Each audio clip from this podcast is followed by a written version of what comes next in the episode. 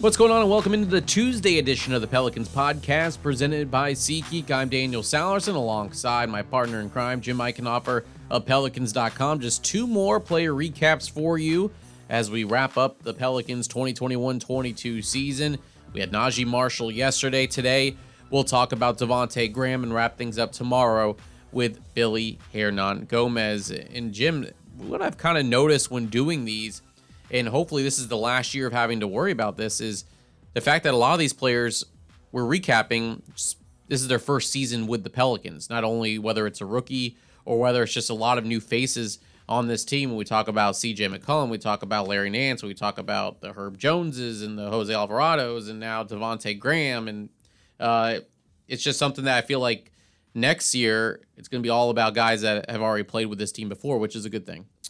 Definitely. I mean to your point, I think partly you that could explain some of why the team got off to a slow start. We uh, we know that it helps to have some chemistry developed. It helps to have a group of guys that have been together for a few years. I mean, I think we see this with some of the teams that are still in the playoffs, like Dallas and Miami, for example. I mean, every team really, but those the teams that kind of have exceeded expectations and achieved a lot. I mean, for me, the Mavericks, you look at them partly as a team that maybe they don't seem loaded talent wise, but they have a group of guys between Brunson and Finney Smith and Max Cle- Maxi Kleber that have been together with Luka Doncic and played. I mean, that's how you end up sometimes getting a lot out of the group of guys that you have is that they have an advantage of cohesiveness. And I feel like that's something that New Orleans showed, but maybe mostly in the second half of the season after guys had gotten used to each other. And it takes a while to get to figure out what a guy's strengths are and um, I mean, you're doing it in NBA games against NBA competition, so it's not easy. But um, you're right. I I would hope that um, I'm sure next year we'll be talking about how did this guy do in his second or third season with New Orleans, which has only been the case with a few guys, including um, the one we did on Monday with Naji Marshall. It's nice to be able to say, okay, what did this guy do his first season here, and then how did he build on build on that in his second and third seasons. So let's, let's summarize Devonte Graham's season. There were some ups and downs with him um, being the guard, the lead guard uh, for a long time before CJ McCollum came into the fold. But how would you describe Devonte Graham's 2021-22 season? Yeah, I mean, he was a very prominent part of what they were trying to do, especially earlier in the season. It's interesting to me, like one of the stats that stands out that is almost a little surprising when you look back on it after you saw the end of the season in the playoffs is that he started 63 games so I mean, he was a very important part of of what they did. I think early in the season, obviously, I'm sure we'll end, end up talking about this that he had two game winners, which was more I think than anybody else on the team. I think Brandon Ingram had one. I can't remember if there were any other game winning baskets over the course of the season. So, but he um he went from really a starter every single game. He started the first 54 times he played this season. He was a starter. Then when CJ McCollum was acquired, he kind of alternated back and forth between a starter and coming off the bench, and then um, mostly or exclusively came off the bench towards the end of the regular season and then in the playoffs, especially when the team was at full strength. Well, let's talk about those game-winning shots because with the Pelicans getting into the play-in, um, it wasn't by a, a, big margin, and with two game-winning shots from Devonte Graham, again, you can break down all the wins and say if it wasn't for this win, they wouldn't be in the playoffs. But mm-hmm. with the two shots, the one in Utah, I think the importance of that one was really impressive with getting a win in Utah on the first night of a back to back against them after Thanksgiving. But then the difficulty of the second shot against Oklahoma City and how far he had to shoot in order to get it in. Um, both impactful as far as getting the Pelicans in, but two very impressive shots that uh, led to Pelicans victories it was part of we talked about this with Jonas Valanciunas. It was part of the effort that the team made in the beginning part of the season just to kind of um, stay above water. I mean, they had to do everything they possibly could to not fall so far out of the playoff race that they had no chance, or the play-in race, I guess, is a better way to describe it. So, yeah, I mean, the unfortunately the wins were few and far between in the first month plus of the regular season. But man, that Utah shot to me was huge because you know it gave them some confidence and uh, gave them one of their best road wins of the season against you know in terms of the wins that they got that was one of the best opponents that they played all year especially early in the season when Utah was playing much better I think than they were during the second half of of the year. So um, had to had to get as try to figure out a way to get as many wins as you can you could before the season really flipped. I think in January and February, um, but especially on the road where it was really difficult to to come up with victories. I know you are the uh, leading man when it comes to hashtag always heave. And I know in these situations you have to heave. Like if it's going for a game winning shot, Mm-hmm. I don't think anyone's passing it up, no matter if it's Maybe, maybe, maybe? maybe Will Guillory would would say, "Hey, I know it's a tie game, but I uh, want to keep my field goal percentage up." So instead of shooting three of 15, uh, 16, he goes three of 15 because he doesn't take that last one. exactly, Shots fired, Will Guillory. I'm just kidding. I like the fact that he's not here. He can't defend himself. That's on the this best as well. part of it. That's the best part of it. Um, but the the let's go into your theory a little bit because we it's gone both ways this season as far as hashtag always heave.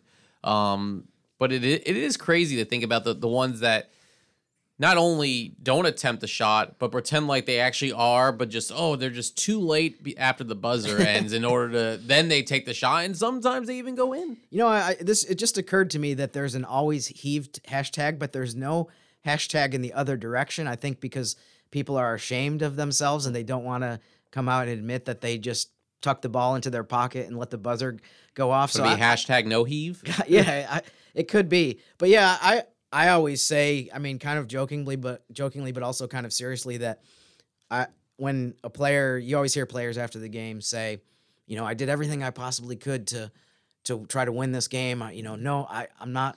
I'm proud of the effort that we gave, and I'm always like, well, if you're not in camp hashtag always heave, you actually didn't do everything that you possibly Right. could could to win the game. It's also they're the same people that give the uh, ball to someone else uh, at the end of a quarter so they don't get a turnover, Right. or at the end of a half or end of the ball Mhm. game where they're dribbling it out. They don't want the turnover in the game. Those are the guys that send the ball over to a rookie and say, "This is yours, big guy."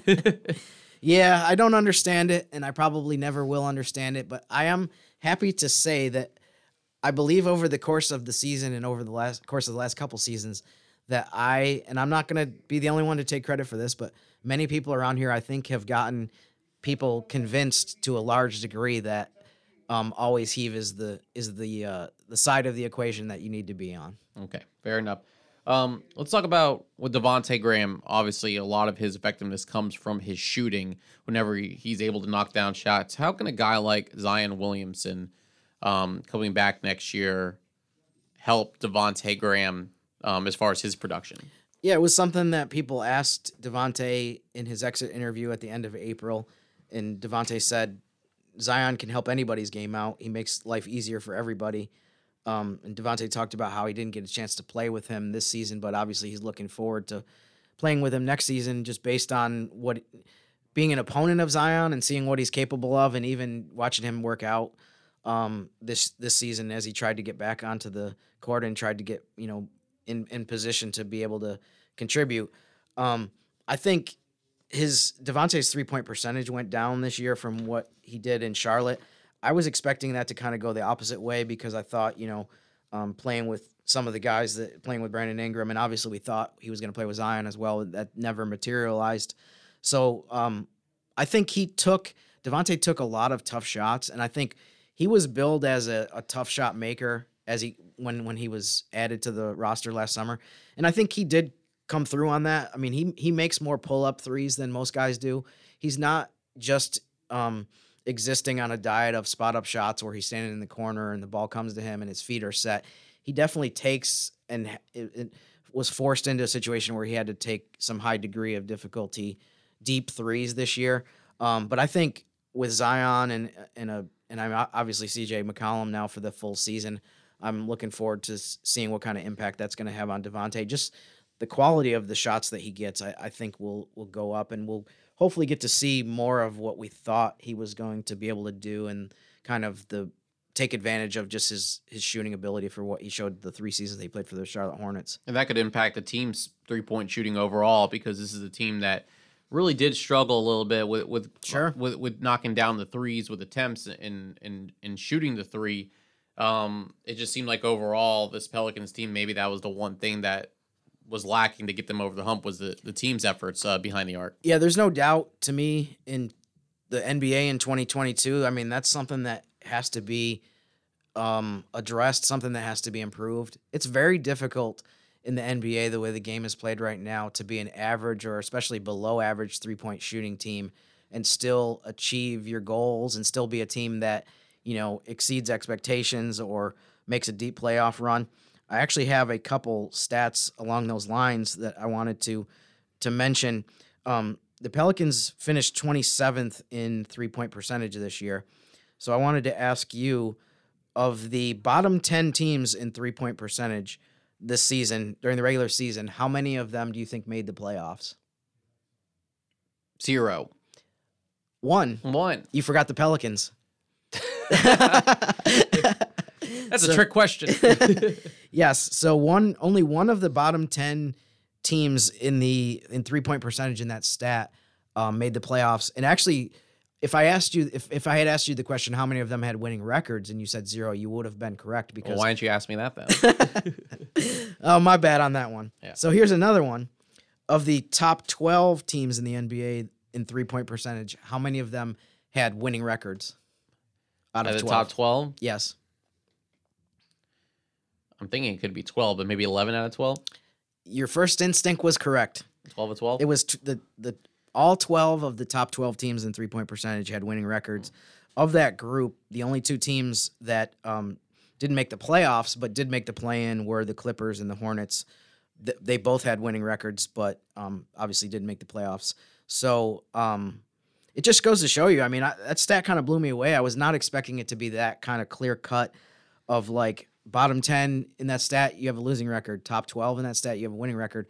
Just goes to show you the importance. And I'll ask a couple quick ones. I feel like we should have some dramatic like Jeopardy music for this. yeah. But You're giving um, me a headache with all these trivia questions. of the top six teams in the NBA in three point makes per game, how many of them had winning records? Makes six. Yes, All you are six. you are correct. And of the bottom six in three point makes, um, how many of them had a winning record? Zero. Burr, incorrect. Only one did. It was the Bulls. The Bulls had the, I believe they were 28th or 29th in three point makes. They were the only team in that group to have a winning record. So, anyways, I need just to look over these trivia questions before we get started here. so anyways, just just more evidence of. I mean, we we can we've talked about. I've talked about it personally all season. I mean, I feel like sometimes I go overboard with it, but the stats don't lie. I mean, the stats just back up everything that we've discussed over the last few years. That you gotta, you have to be in the top tier of the league or in the top half at least if you want to be a playoff. I mean, the Pelicans made the playoffs, but it was obviously by the skin of their teeth, to be totally honest with you. And hopefully next season, with a full year of CJ McCollum, some of the other top weapons, including Zion, back on the court, it's going to bump up the three point percentages of other guys. Um, you can't finish 27th in the league in three point percentage again next season, um, especially when you consider, I think the three teams that finished behind them in that stat were all what I would consider to be kind of developing teams, you know, Oklahoma City, Orlando, Detroit, teams like that. So you were really the only team um, that made the playoffs and had a, a good run at the end there that was able to overcome that being so um, at such a disadvantage in that stat. For more trivia questions, you can follow Jim on Twitter at Jim underscore Eichenhofer. You can also follow him for every article that he writes and all of his NBA analysis. And also the Twitter poll question for each player that we've been doing. What you got for Devonte Graham? Sure. The the question was what was your favorite game winning three pointer by Devonte this season? There were two to choose from, obviously. Um, the winner was Devonte's 61 foot shot at Oklahoma City on December 15th. That picked up uh, 67% of ballots, obviously right about two thirds.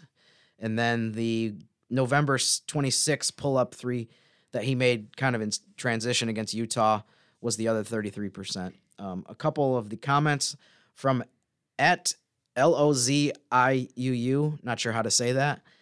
They said, uh, they said OKC was pure luck. Utah was cojones. I I changed the word to call it cojones. So Well done. This is a family friendly show. Jim. Exactly. And then the the second comment was from I think someone that we're quite familiar with, aka Todd Graffagnini, the the uh, radio play by play man around here. He tweeted, "For me, it was Utah. The opportunities for New Orleans to win in that building always have been few and far between. Actually, he said league wide. I, I shouldn't have added the New Orleans. Basically, part of it. It's, I mean, it's difficult to win in that building, is what he was saying. And then he added that was a stone cold dagger. Yeah, I mean, you could go either way, but also, are we sure that that's not Nathan Graffagnini? Because Ooh.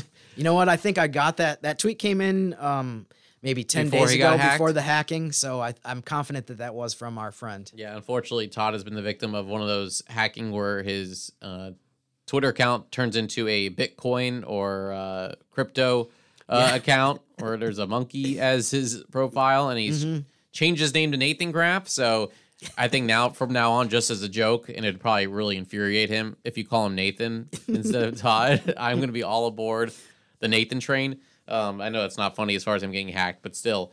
Um, again, you could go with both. I think the impact of the Utah one, especially with how much they struggled at the beginning of the year, was really effective. But the level of difficulty for the OKC one, and he needed that victory there. I mean, that those were one of those games you have to win, and um, especially after Shea Gilgis Alexander hit the one, you're like, oh, you got to be kidding me. Yeah, yeah. and then Devonte exactly. hit it. Uh, they were both quite impressive. Yeah, the you, said it. What I was going to mention, uh, the the OKC one was just such a huge relief because I forget what happened in maybe the last couple minutes of the OKC game, but it, it seemed like one of those games where it was complete, not just the Shai Gilgeous Alexander shot, but if I remember correctly, it was just preposterous in general that OKC got to the point where they tied the game up with two seconds left or whatever it was. Right. So that was such a such a, a crazy moment of just being like I mean, it was shocking no matter what, but it was it was a huge relief to say, oh, they're still going to win this game after something ridiculous like Shade making a off balance forty footer be, right before that was. Yeah, the the wide range of emotions from our Nathan Graffagnini went from oh heavens, here we go to oh my gosh, here we go, look what happened. So um, it was definitely fantastic um, to see that happen, and and hopefully more to come for Devonte Graham as far as game winning shots, and hopefully maybe they don't come down to that. Maybe he'll just start heaving for half court shots and, and getting some points that way. Jim, I appreciate it, and uh, let's let's wrap things up tomorrow. Sounds good. All right, Billy Hernangomez tomorrow on this Wednesday, and then uh, we'll we'll say goodbye for a little bit until the NBA draft. We'll talk to you tomorrow on the Pelicans podcast presented by SeatGeek.